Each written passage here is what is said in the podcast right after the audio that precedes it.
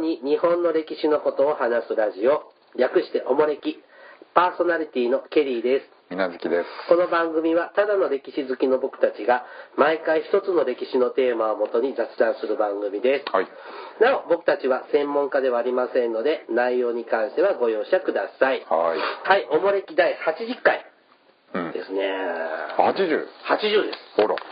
切り板じゃん。ああと20回で100回ですら、見えてきましたね。見えてきましたね。で、今回80回目はですね、えー前回に引き続いて、通常回では紹介できてないお便りをあ、お便り紹介していく、特え集ーと続きです。続き。はい。ありがたいことですね。ね。はい。ではもう早速、お便り紹介していきます。うんうんうんえーぴょこさんからいただきました。ぴょこさん。はい。うん。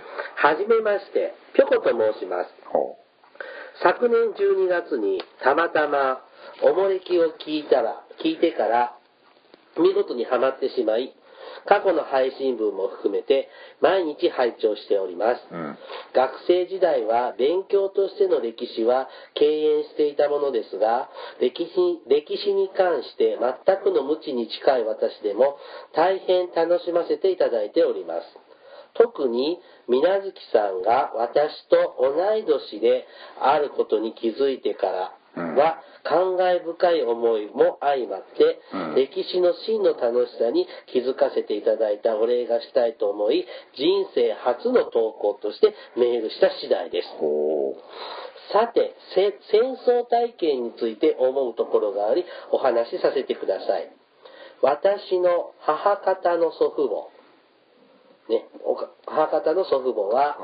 母さん超ど田舎出身の私から見ても何もない山の中に住んでいました電気はかろうじて通っていたものの生活用の水は山からの湧き水うん。煮炊きは薪ストーブの上風呂は薪で沸かすうん滝風呂ですね、ほテレビは NHK すら満足に受信できず、受信料を徴収しにはるばるやってきた担当者にうん、冗談半分で、受信できないのに払わねならんのか、と笑いながら問うたところ、慌てて技術職の専門家を引き連れてきて、驚くほど鮮明な写りになったという笑い話があるくらいです。う。うーん。電話に至っては使えるようになったのが私が小学校高学年の頃という未開の地でしたへえ。その頃祖父はすでに亡くなっていたので山奥でたった一人で暮らす祖母にやっと連絡手段ができたことを母たちは喜んでいたようですがうん当時のダイヤル式の電話機で電話をかけることを電話をかけるということをうん祖母はとうとうできなかったようです、うん着信専用の電話が通っただけだったそうですえー、と祖父母も含めこの近隣の方々は私たちがちょっと聞いただけでは理解できない方言を使って会話していたこともあり幼い頃の私の感覚では母の実家は車で45分ほどで行けるワンダーランドという感覚でしたとりあえずここまでにしましょうかねうん。えー、とぴょこさんはえらいすごいど田舎におばあちゃまが暮らしていたんですねへえ。たまにあるねこのテレビが映んないとか NHK しか映んないとか、まあ、いまだにね、ありますよね。離島とか。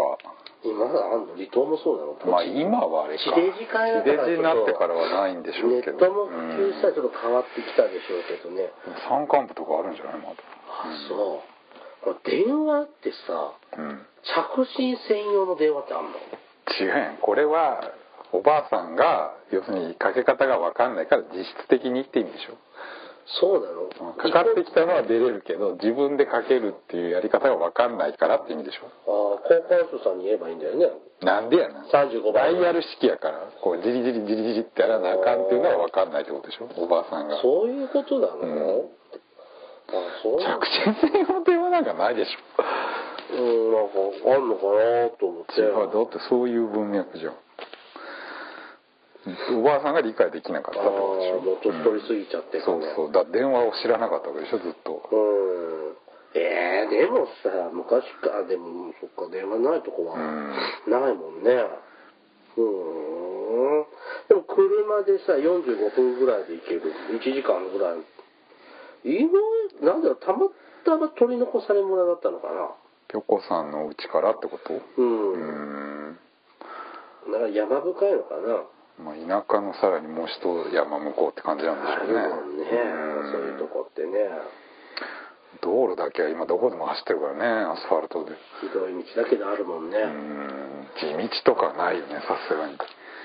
ないね山道とか別だけどさ民家とかに続くのはあのほとんどがアスファルト敷いてあなりいますねねすごいところもあるもんねさあ続きいきますねさあ幼少の頃は何もわからなかったものの、えー長ずるにつれて、えー少しずつ戦後の農地開拓団としてかなり遠い県から入植したことや入植したばかりの頃の今では考えられない苦労話などをを断片的につじつま合わせで理解できるようになってきました。おばあちゃんの話ね、これね。うんとはいえ、幼い私にとってワンダーランドであることには変わりなく、寝る前に母から昔話として小さい頃の話を聞くのが何よりの楽しみでした。今でこそ考えられないような不便な生活を強いられた苦労話や町の学校に通うのに完全に地元の言葉と違う異端のコンプレックスななど笑い事ではないシリアスな内容だったと思い返すのですが母の持ち前のユーモアのセンスで面白おかしく語ってくれたものですうん母が小さい頃の話をしてくれた時のキーワードはいつも貧乏だったからです。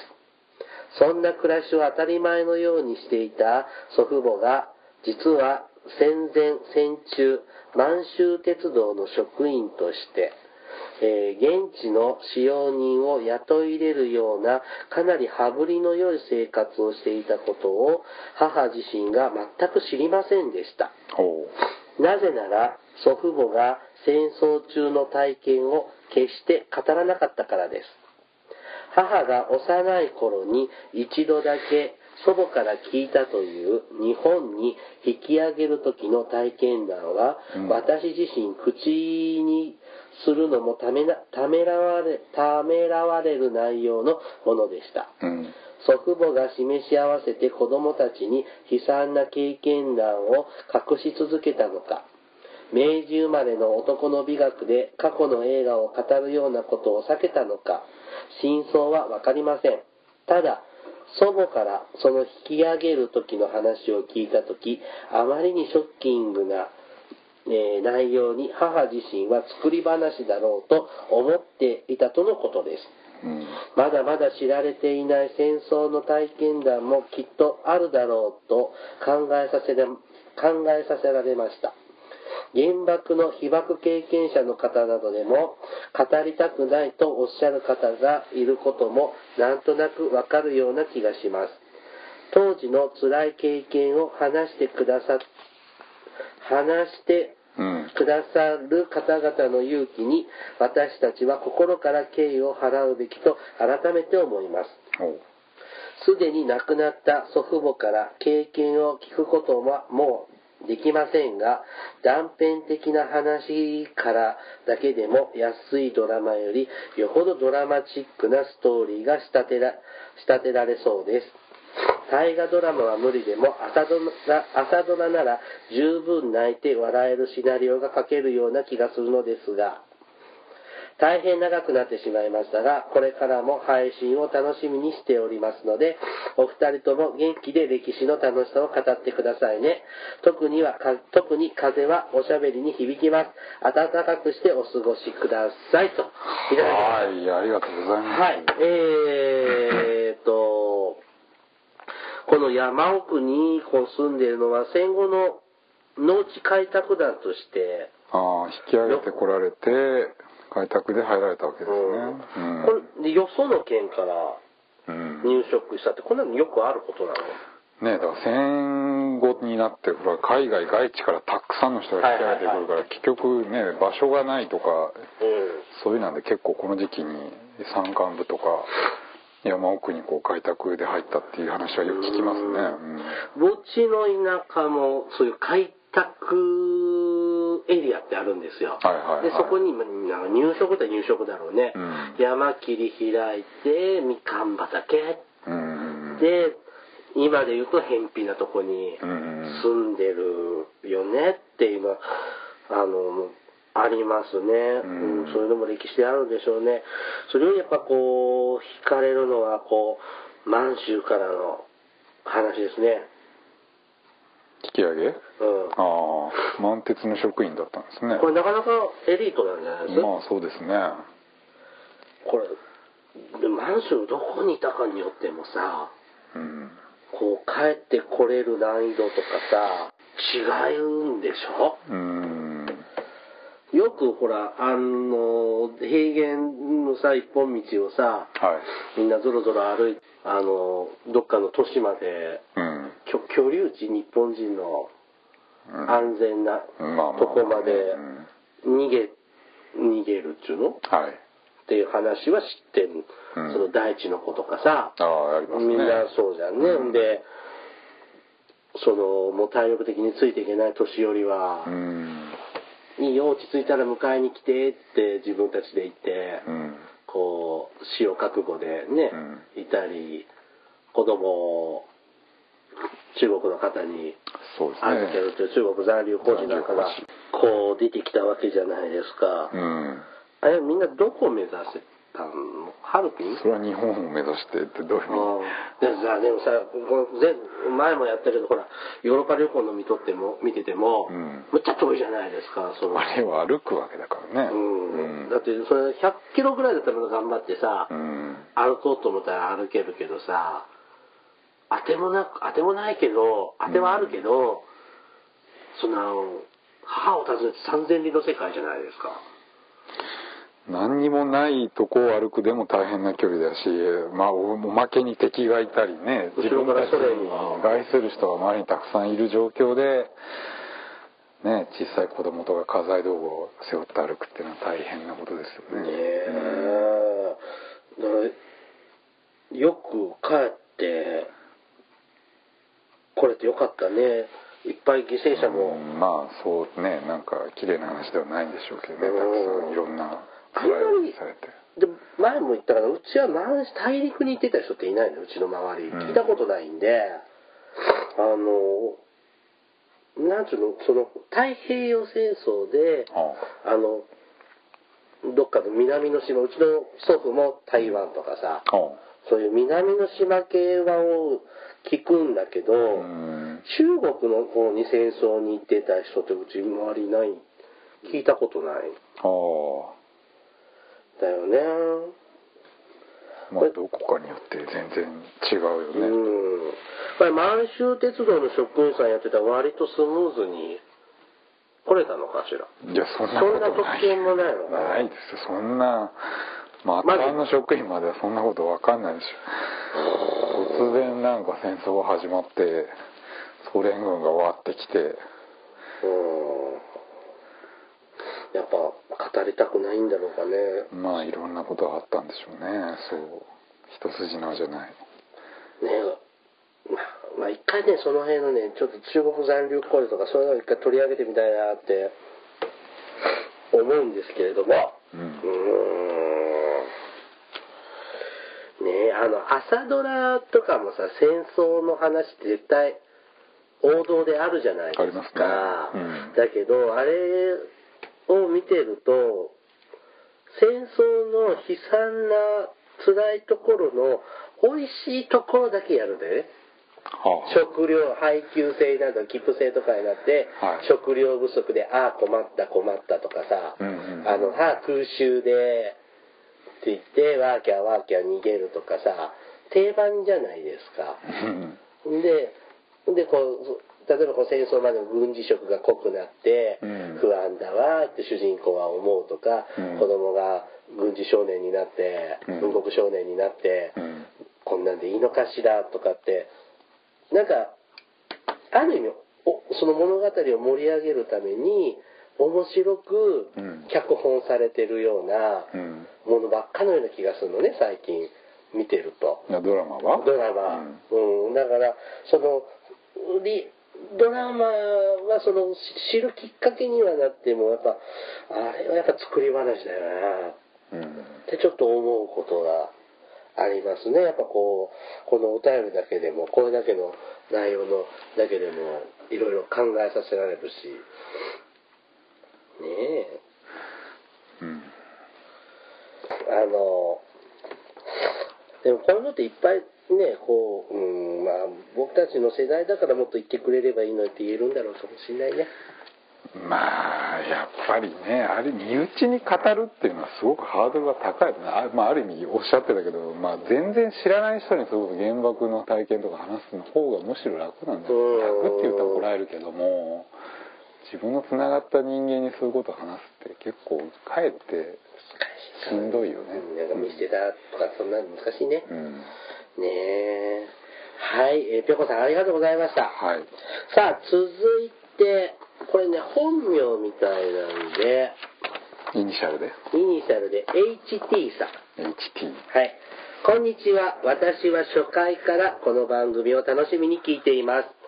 特に大河の3回にわたる話は、ケリーさんと年齢が近いため、とても懐かしくワクワクしました。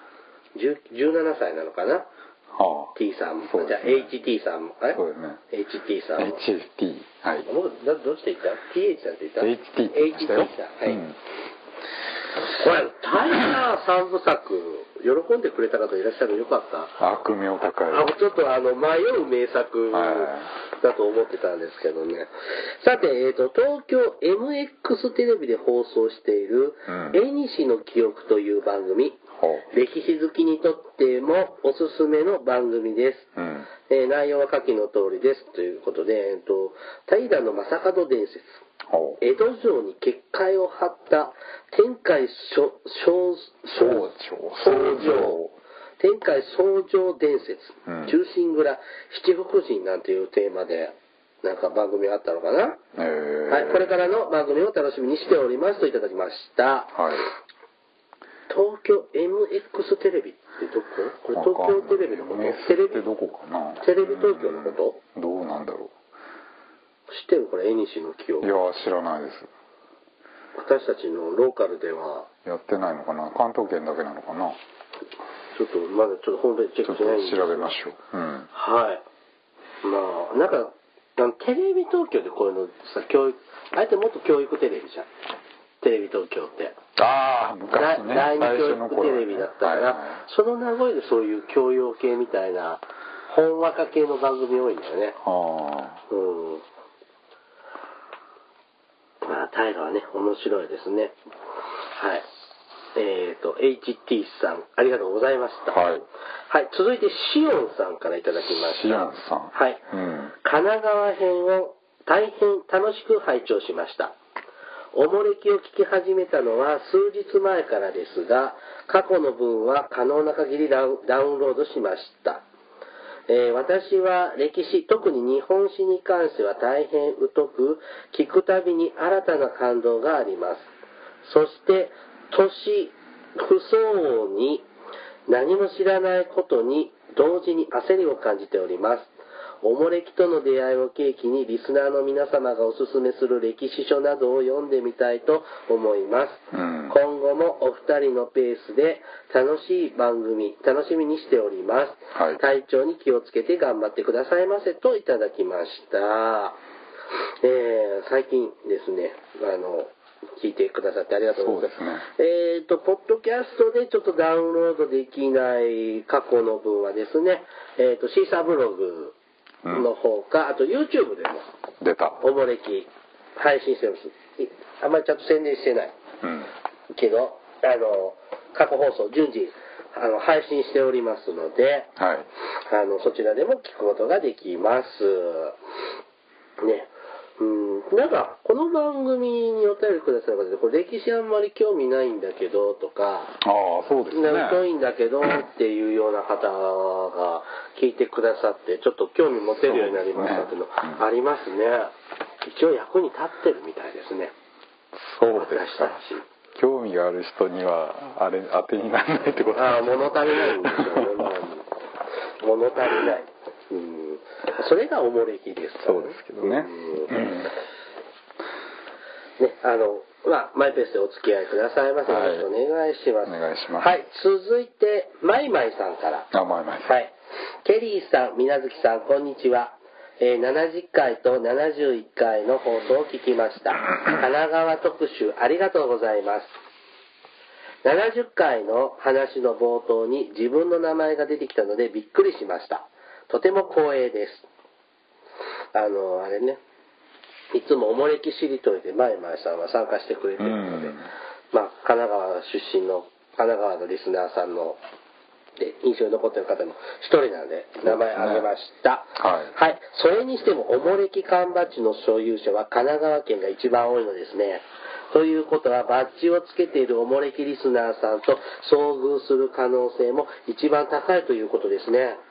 外出するときは、より一層キョロキョロしながら歩こうと思います。えー神奈川、横浜の歴史も案外知らないことが多くて、いつもながらべ勉強になりました。ありがとうございました。これからも配信楽し、あーこれからも毎週楽しみにしております。推進。70回のお話の中でケリーさんが神奈川とかでイベントとかやったら面白いかもねというようなことをおっしゃったら、水月さんが即座に来ないでしょうと。突っ込んでおられましたが、そんなことないですよ。もしも万が一そんなようなことが実現したなら、おもれきファンとしては全国どこでも駆けつけますと言ってくだ、おっしゃってくださってます。はい、ありがとうございます。心強いねはい。えー、ね、あのーやっぱ、神奈川特集は神奈川のリスナーさんが、うんあの、お便り、コメントをたくさんいただいておりますが、と言ってもね、えーっと、数、両手で余るぐらいの人数しか、ああそうなのはい、これだって50名でプレゼントして、比較の問題としてまあ神奈川が多いとうん約うん1000万神奈川県民のうち、はまあ、仮に5名。すああごあいで砂すね漠の砂粒ですなねえ、なんか、んなんかこう、おもれきを聞いてる人は、どっかに集まる習性を作るとかね。 うんどういう ことだから例えば、もうどこともかく、本屋に行ったら必ず歴史書コーナーで、は突っ立ってみるとかさ、皆さん。あはそしたらほらバッチつけてる人の会う率も上がるじゃんそこ狙って探しに本屋渡ったらさ意味わかんないあ意味わかんないな まあいつかきっときっとって言ったらあれだねいつかそういうことができたらいいですねイベントとかねそうですねあのあの水無月さんちょっと口説くのがあると誰も来ないでしょういやーでもどうなんだちょっと単独でってのは嫌ね どういうこと単独でおもれきのイベントはどうしていいかわかんないからあオフ会みたいな飲み会みたいなの ああリスナーの方とうんお酒を飲むうんのああへうんすごい怖い目で。うん、ケリーさんどこでも、うん、行くかな。まあまあまあ。またこれが100回になったりしたらまた規模えも。まあまあそれに値するような人間になったらねなんか、こう、出し惜しみをしますね。しましょうはい。さて、最後です。最後のお便りは、まつりかさんからいただきました。はいはい、えー、と、ケリーさん、みなずきさん。巷ではインフルエンザが流行の兆しを見て、見せてきていますが、いかがお過ごしでしょうか先日、おもれきの歴史小説のメールを読んでいただいたまつりかです。うんえーまさか自分が送ったメールが読まれる日が来ると思わず、仕事中にもかかわらず、ギャッとびっくりな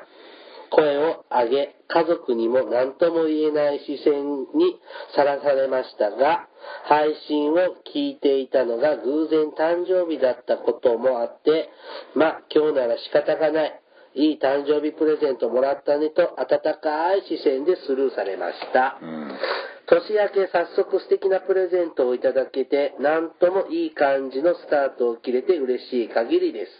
はい、今回、おすすめの本はコミックなのですが、進めるべきか進めざるべきか悩みました。うんと言いますのも長いんです。ほう渡辺妙子さん作「風光る」現在36巻まで発刊されている少女コミックで、うん時代は幕末父兄を親兄を殺された敵敵を討つために身分老子組に入隊する女の子が主人公の物語で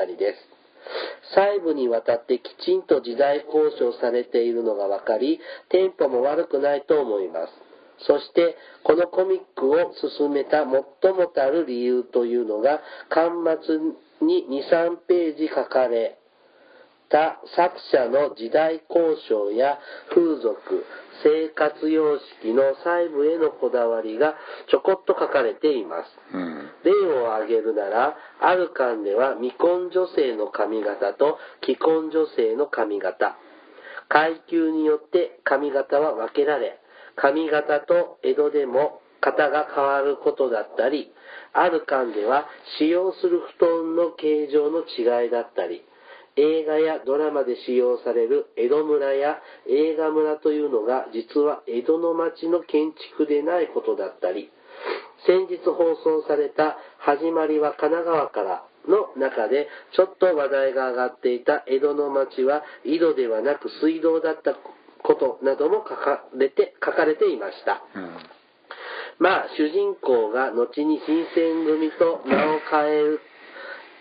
な変えるか否かカをエルイヤガオウにもカエル嫌顔にも時代の流れを肌で感じるだろう道に身を投じていくので遊郭についてもちょっと書かれたり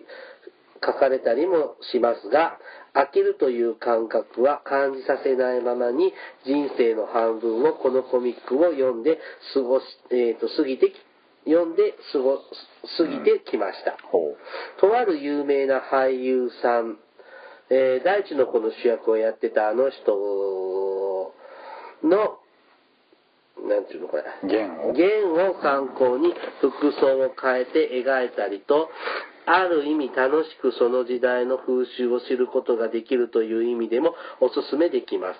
ただ、長いです。まだ終わってません。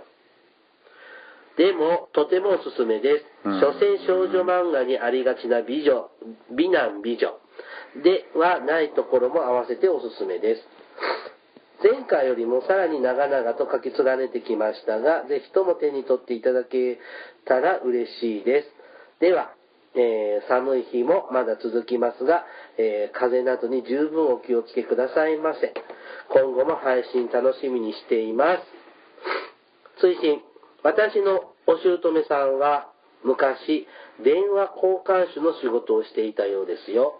先日、電話交換手について、ついても話しておられたので二重に驚きました。うんそれでは失礼します。といただきました。はいはい、えー、っと、おすすめの漫画、風光る。うん見たことある、これ今あそう日。なんかし、し視線組の話。へなんか、えなんか少女コミックのコーナーとかでなんか、現代進行形なわけねまだ終わってない続みいたいてでするね36でまだあるわけね続うんく今後は、私何女の子が入隊してるけど、これフィクションなんでしょそりゃそうでしあなんか、ほら、あの、みな、三谷幸喜のあの、大河の新選組の時、ょうはあはあはあなんか、男装してた女の子いたじゃん。一色祭じゃないや。断層してたもうん、んなほら、ほら、なんか、身分村で泊まってた宿の娘。なんか、伊藤四郎と松金米子の、ああ誰だっけ女優さん出てこない。それは別にあれでしょタイに入るためじゃなくてあのなんか、男がいっぱい来襲るからわれるといけないからあ男の格好をしてますって言っててはあはあはあ結局あ普通の女の子の格好戻っちゃったけど、はいあれ誰だっけ女優さんーいやー記憶にないなあれだよね平清盛のお母さん役やってた人よ、平清盛のお母さうんんえ清盛ふ、ふ、ふき。吹石風ああ、それそれそれ。うんあはい。だからまた違うんですね。だから断層して、ーまあ親の敵を討つために入隊したわけね大変だね。武術もできんのかな。女の子この頃って さ、女子って、なぎなたとかじゃないのさ あそれはいろんな人がいるでしょうで、36巻でしょ今どの辺なんだろうね。あ時代が時代あどうなんでしょうね新選組と長川るかっていう話なんじゃない今まだそんなとこなのうんどっから始まってるのか知んないけどなんかね、風光るとか、なんか、あのーなんかよく似たので、ちょっと、障害者の、なんかあれ、風とともに、失礼しま した。風しか合ってないじえー、これ、今どうすごいいっぱい、ちょっと今、うゃんーん、交渉がしっかりしてるわけねうん、みたいですよ。うんえー、と幕末の京都で身分老子組に入隊志願したうん神谷清三郎、うんだが実は彼は男装した少女飛長聖であったほ父と兄と3人で診療所を営んでいたがうほ長州の反幕派の浪人によりうほ診療所は燃やされ父と兄は殺されてしまう聖もやけどを負うがほうたまたま近くを訪ねおと訪ねていた訪れていたうん沖田総司に助けられるうほ身分老子組に志願しようとして兄の意思を継ぎまた父と兄の敵を討つため彼女は性別を偽り身分老子組に入隊したのだったううーんってことですね。で、えっ、と、30巻の時点で慶応3年らしいですよあ。もう結構いってますねあーうんでえーと30巻、うんうんそんな感じですね。もうちょっともう何年かで明 治じゃんうーん、大変だね。おこうやっぱ長州藩って悪いのね。長州藩の浪人に殺されたんでしょああそうですよ何やって、なんでお医者様やってたら殺されちゃうんだろうね。幕府より幕府のお医者さんとかだったんじゃないねその辺は花模様でね、今年しっかり勉強してもらえば。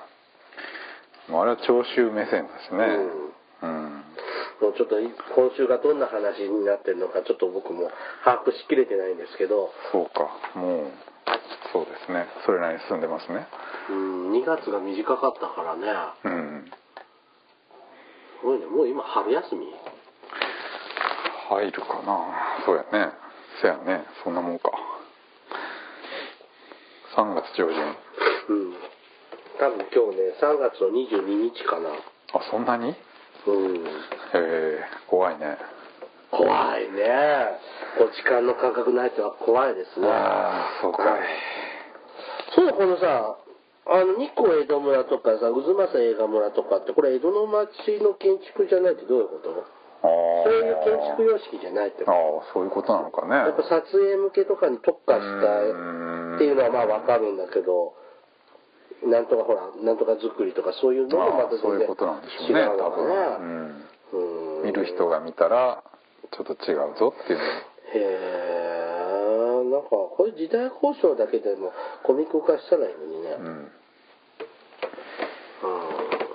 あるよ時代交渉ばっかりの本とか結構面白いやつあるよ、ん。本当うちもちょっとね、本当面白い本見つけたんで、うん今本で読んでる本をって、もういっぱい積んでるんですよ、今。はあれもこれもネタ、ネタで読まなきゃって思う方あ、が。はいはいうん、でまた、またちょっと面白そうなの見っけたんだよな。またちょっと読もうと思います。ちょっとね、活字読むとき僕エンジンがかかるので、時間かかるん で、数ヶ月に1回ちょっと活字ブームが来るんで、またちょっと読みますね。うん、漫画も、まあ、ちょっと忙しいな。仕事も忙しいしな。うん難しいですが。また、あの、リスナーの皆さんも風邪ひかる。ちょっと、 うん見つけたら面白そうですね読んでみてください、うんはいまつりかさんもお便りありがとうございましたはいはい。では番組からのお知らせです。えーおもれきではリスナーの皆様からのお便りを募集しています。お便りテーマがあります。えー詳細はおもれきのブログをご覧ください。あと、おもれき国勢調査をやっております。えー現在お住まいの都道府県および国ですね、外国の方は。外国はね海外の方は、えっ、と、国名の報告をお願いします。5月31日まで。うんで、一番多かった県は、その県特集をします。1位だけでいいまあまあおいおいはいはい。とりあえず検討、ちょっとデータの集まり次第で、あの、検討いたします。はい。お便りは E メールまたは Twitter のダイレクトメールでお送りください。メールアドレスは、おもれき2013、アットマーク Gmail.com。Twitter のユーザー ID は、おもれき2013です。はいでは、また、ポッドキャストでお会いしましょう。さようなら。さよなら